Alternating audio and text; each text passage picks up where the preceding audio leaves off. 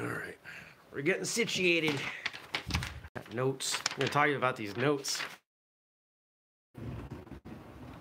So much is going on. So much. So much. Oh, wow. Cut my hair.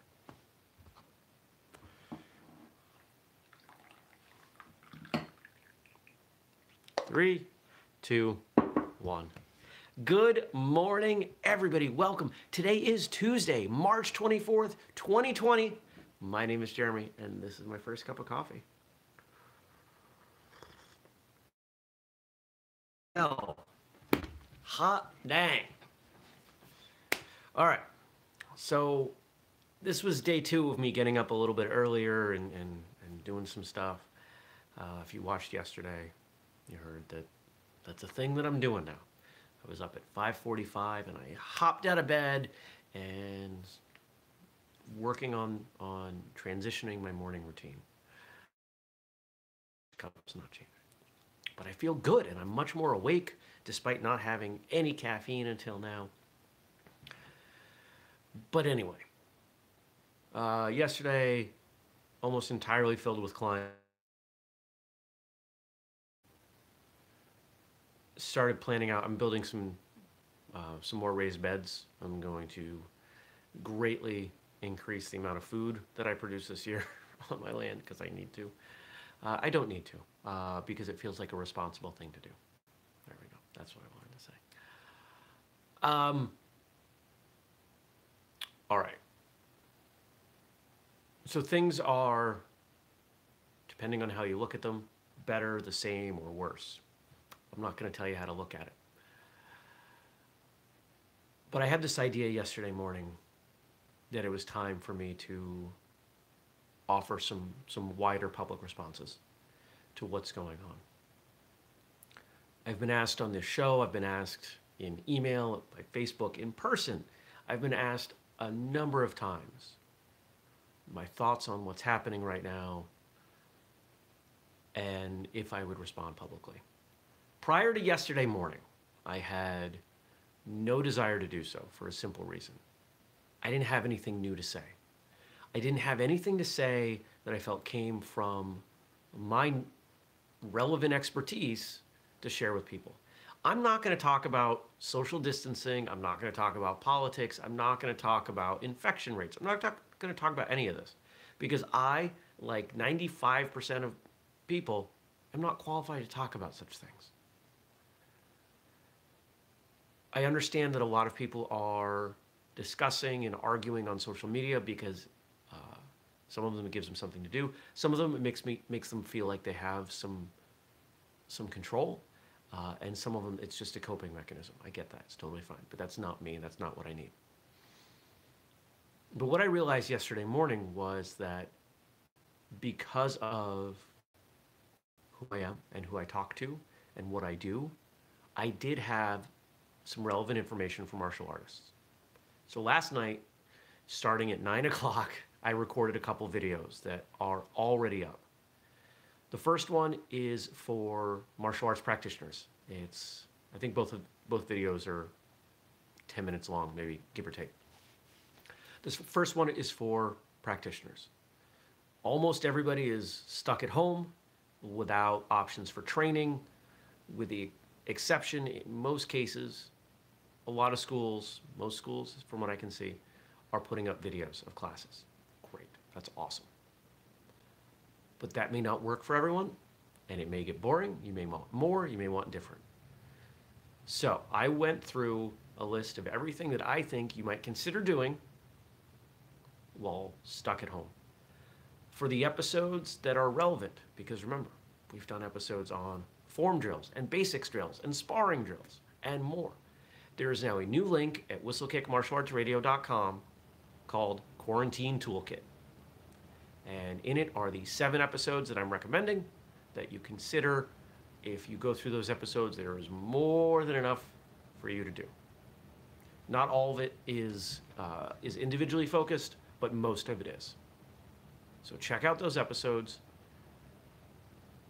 What else did we talk about in that first video? Um, all the other content that you might consider coming from us, from others, podcasts, books. There's a lot there. So check that out. Uh, it's up at the podcast website. It's at whistlekickmartialartsradio.com. Bonus episode two is for school owners. Hold on. And in that episode, I speak very plainly about my belief that most school owners are not doing enough. Not because I'm speaking simply from the perspective, pull this a little closer, from the perspective of being a business and marketing consultant and a coach and working with businesses. Right now, I'm working with martial arts schools, trying to get them to step it up because they're telling me, Jeremy, I don't want to close my doors. Well, then you've got to do more. And that second video is all about too. So here's my hope. My hope is that those of you listening will check those episodes out, and if you think they are worth sharing, you will share them. There is no intro, there is no outro, there is no. Uh, if you check out our videos on YouTube, you know that we usually have the commercials on, the monetization. Turn that off. This is 100% my effort to help the community. I, I can't make it less selfless. I, am not, I can't put it out and not put Whistlekick on it. Um, somebody out there is, oh, well, you're just trying to shut up. I'm doing what I can. All right. So, there. There's a nice long intro. All right. What's going on today? Today, uh, one episode recording scheduled sometime in the morning, maybe two. I think there might be two. There's one this afternoon. I think there's one this morning. Let me see. Now I want to know. Come on, tablet, wake up. Oh, it also snowed like 30 feet last night. It's insane out there. Uh, how much did it actually snow? Six inches? The grounds were almost completely bare. Uh, and now I might have to run the snowblower today. I'm not super thrilled about that. I can hear the plow going by. Uh, I got an interview at 9. And I've got an interview at 3. So in between that, I've just got a bunch of stuff to do around here and deal with email and all the other multitude of things that my life comprises. Is coming through my yard. Awesome. Thanks, plow. For some reason, when they get in front of my house, they feel the need to cut a much wider swath with their plow. All right. Let's see what we got for questions. I know we got some questions going on here. I appreciate those of you who write in. Gives me something to talk about. Oh.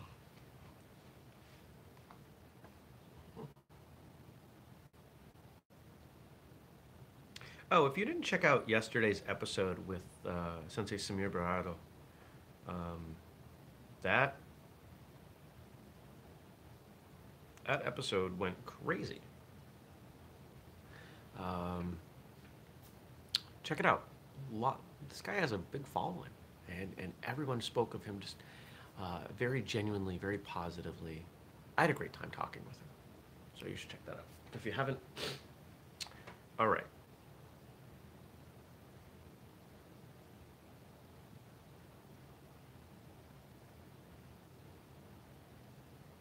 Uh, here we go. All right. Please discuss three times that you used food as medicine. Okay. The number one thing that I use food wise as medicine is spicy food. When I am fighting off a cold, when I'm coming off a cold, while I'm sick, I try to have spicy food. I try to limit that to non-sugared hot sauces. You know, like sriracha has a little bit of sugar in it. I try not to feed the bugs, so to speak. Uh, but like Frank's Red Hot or just straight crushed red pepper, I, I spice everything up. Uh, and, you know, especially if you're congested, it makes you feel better. Uh, helps clear out a bit of that. Uh, gives you something you can taste. And I don't know if this is why it works, but the way it was explained to me by an herbalist is that spicy food will kind of rev up your metabolism and get it moving, get get things um, mobile. I remember when I years ago there was a place I used I used to live when I had started my IT company, and there was a small pizza place in town that made a pretty good eggplant parm. And I would not have cheese on it, but I would have them put like triple the hot peppers on it. And it would be a struggle to get through that. But once I had that within 24 hours, I was usually good. Other ways that I use food as medicine. Let me think. Um,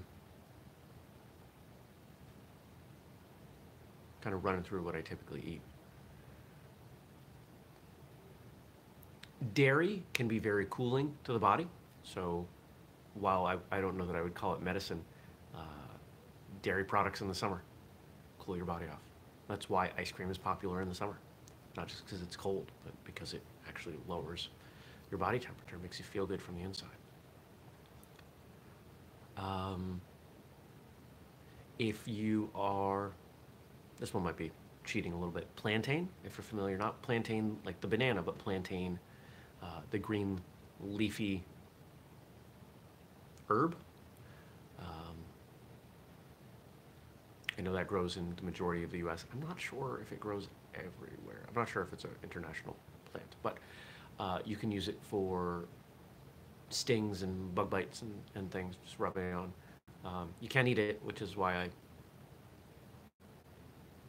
say that here. Um,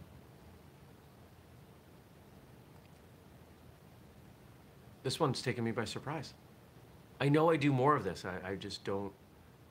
It's not something I think about, so I'm trying to run through what I eat and how I eat. Oh, here's another one.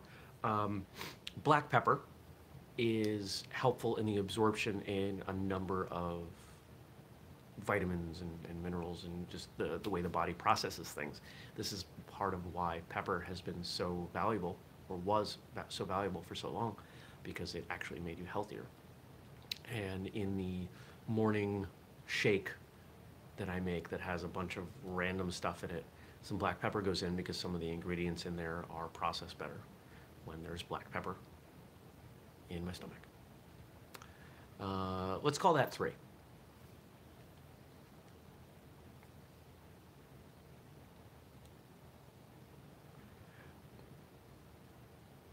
what would something like food have to do with my mood?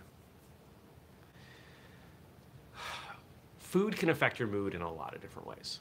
Uh, you've got the just kind of the psychological piece. If I sit down and have a piece of cake,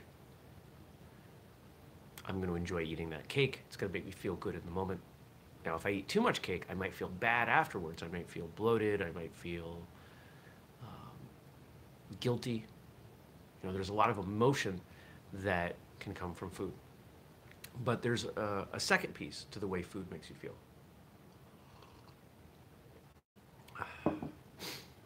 The you've probably heard of the microbiome, the idea that you know there are bacteria on and in our body and they play a role. In your mouth, they play a role with dental health. On your skin, they play a role doing something. I don't know what the ones on your skin are contributing to but the ones in your digestive system are there to help break down food, but they're also tied in to the way things are happening up here. I know that sounds really strange, but I'm not making that up. When you talk about you feel things in your gut, there's a reason that's a saying. The brain has a direct tie, parts of your brain, to your digestive system, to your intestines, your, your gut, if you will. And there are bacteria down there. And those bacteria, depending on what is down there, because they're not all the same kind, depending on which ones are more populous, it can affect your mood.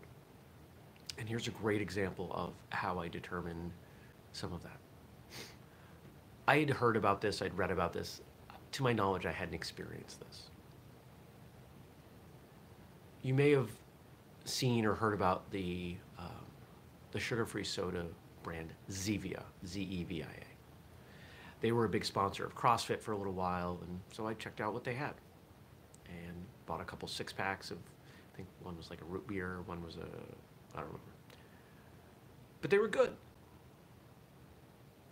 And I've struggled with depression off and on, and found later that within an hour of having one of these cans of soda, I would just fall off a cliff. I would feel terrible. I wouldn't feel physically terrible, but I would feel depressed. And I found myself sitting on the couch, watching TV, not caring about anything. And finally, after weeks, I wouldn't have one of these every day, but finally, after weeks, I figured this out. I went, wait a second, this is it. And that was my theory. And the next day, I tried it and found yes. So I gave it all away. there are plenty of things that you can eat that will impact your body. Think about cravings.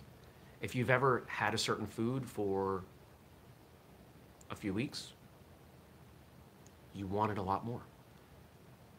If you want to get away from having a certain food, you'll notice that initially it's much harder, but then after a few weeks it gets easier. And this is because the bacteria that respond to that food die off. Something like it's like a three week cycle. Something.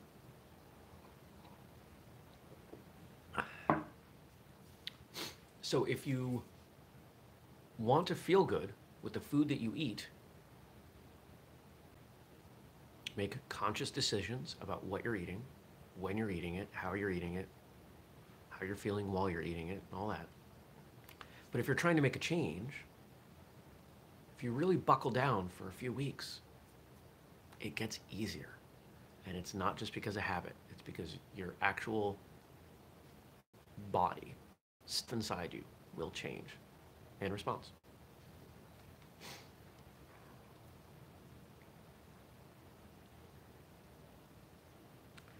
As a grocery store employee, I have people tell me all the time, I wasn't planning on buying this much.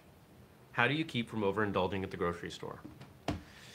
I may not be the best person to ask about this. I have strategies, but I rarely use them. Uh, food is probably the one place in my life that I let myself splurge. Because the foods that I splurge on rarely go to waste. Um, and my idea of splurging is usually getting like healthier food, like higher quality food. But things you can do. And this is the one that I do the most make a list, stick to it. Before you go in the store, plan out what you're going to get. I have an app on my phone. I use Google Google Keep, so I can get to it from my computer or my phone. And I have a list in there for the grocery store. I have a list in there for Costco. What do I need? Would I go and I grab the last thing off the shelf? I put it in my list, so I know what I need when I get there. And if I am being financially responsible, I hold to that list. Other things you can do. Make sure you eat an hour or two before you go grocery shopping. Don't go to the store hungry. It's the worst thing you can do. There are times that when I get to the store and I need to shop and I'm hungry, I keep a couple uh, bars in my car and I'll eat one of those and I'll sit for 15 minutes and you know let my body settle with that and I'm much less hungry and things go a lot better. Um, other strategies. If you buy it, when are you going to eat it? If you buy it, it should be part of a meal. Plan out your food. If you just go and pick up a bunch of raw ingredients, okay, great, but what are you doing with them? That can be really um, wasteful, might be the wrong word, but uh, redundant. You know, you might go and buy a bunch of stuff and realize oh wait, you know, we're going out to eat on this day and we're traveling this day and so and so is coming over and we were going to order Chinese this day and you realize you've got a bunch of food for a week that you didn't need a bunch of food. So planning is pretty important. And then,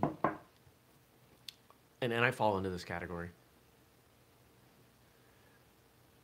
a lot of times people spend money because it's cathartic.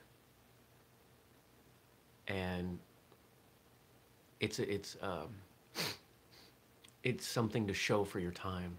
You know, we I, I like grocery shopping.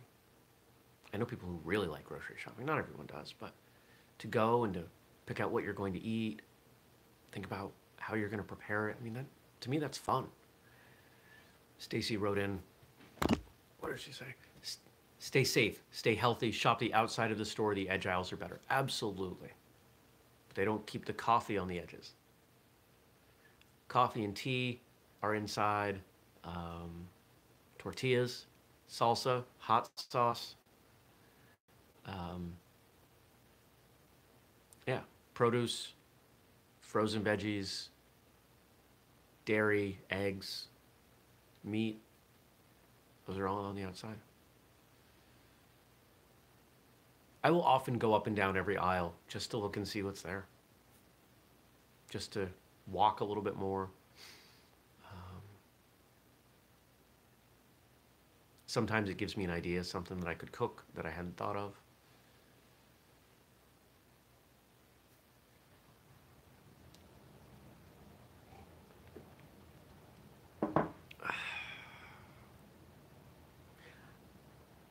If you watched yesterday, I told you that I made, um, I have a bag of Costa Rican coffee and I needed to make it a little bit stronger and I did that today and it's so much better. It's so smooth. This is really good coffee.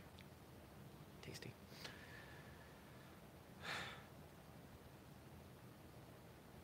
I was behind someone not too long ago at the grocery store who spent $400. This was pre coronavirus hoarding. $400. It's a lot.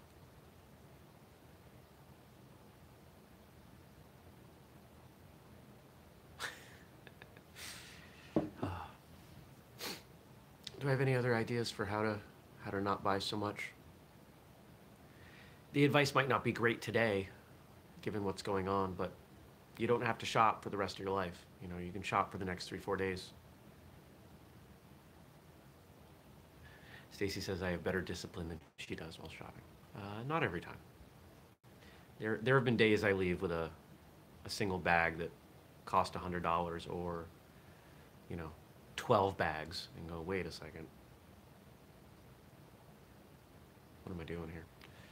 I think I have like five kinds of rice. I don't need that much rice. If you really want to get fancy with it, if you really want to care about this, and honestly, I'm putting together notes for a book on this. Who knows when I'll write it? But if you can be, if you can really connect the dots between grocery shopping and cooking and freezing meals, you can save a ton of money and a ton of time and be way healthier. Most of us are reactive with food. Food is a pretty powerful thing. But if you can take inventory, what do you have? What can you make with that? What things can you add that add a little bit of variety? Here's my secret. When I do meal prepping, I don't add sauces. So when I heat it up, I've got a handful of sauces in the fridge. And oh, uh, let's make this Thai peanut. Let's make this red curry. Make, let's make this, uh, you know, let's throw soy sauce in this one. So I can make 8, 12, 16 of the same meal when I prepare it but then I don't get bored of having the same thing over and over. I also don't put uh, put meat in it. I don't put the fish in because I can throw in different options for that real quick. All right. Good questions. Thanks for watching or listening. Please go check out those bonus episodes. Let me know what you think. Share them around. Let's see if we can help some people out with those episodes. I intentionally made them knowing that there's a good chance that people who are not used to our shows might check them out. So, yeah. As always, thank you. I hope you are well. I hope everyone around you is well. And uh, remember, we'll get through this together. Take care. Peace.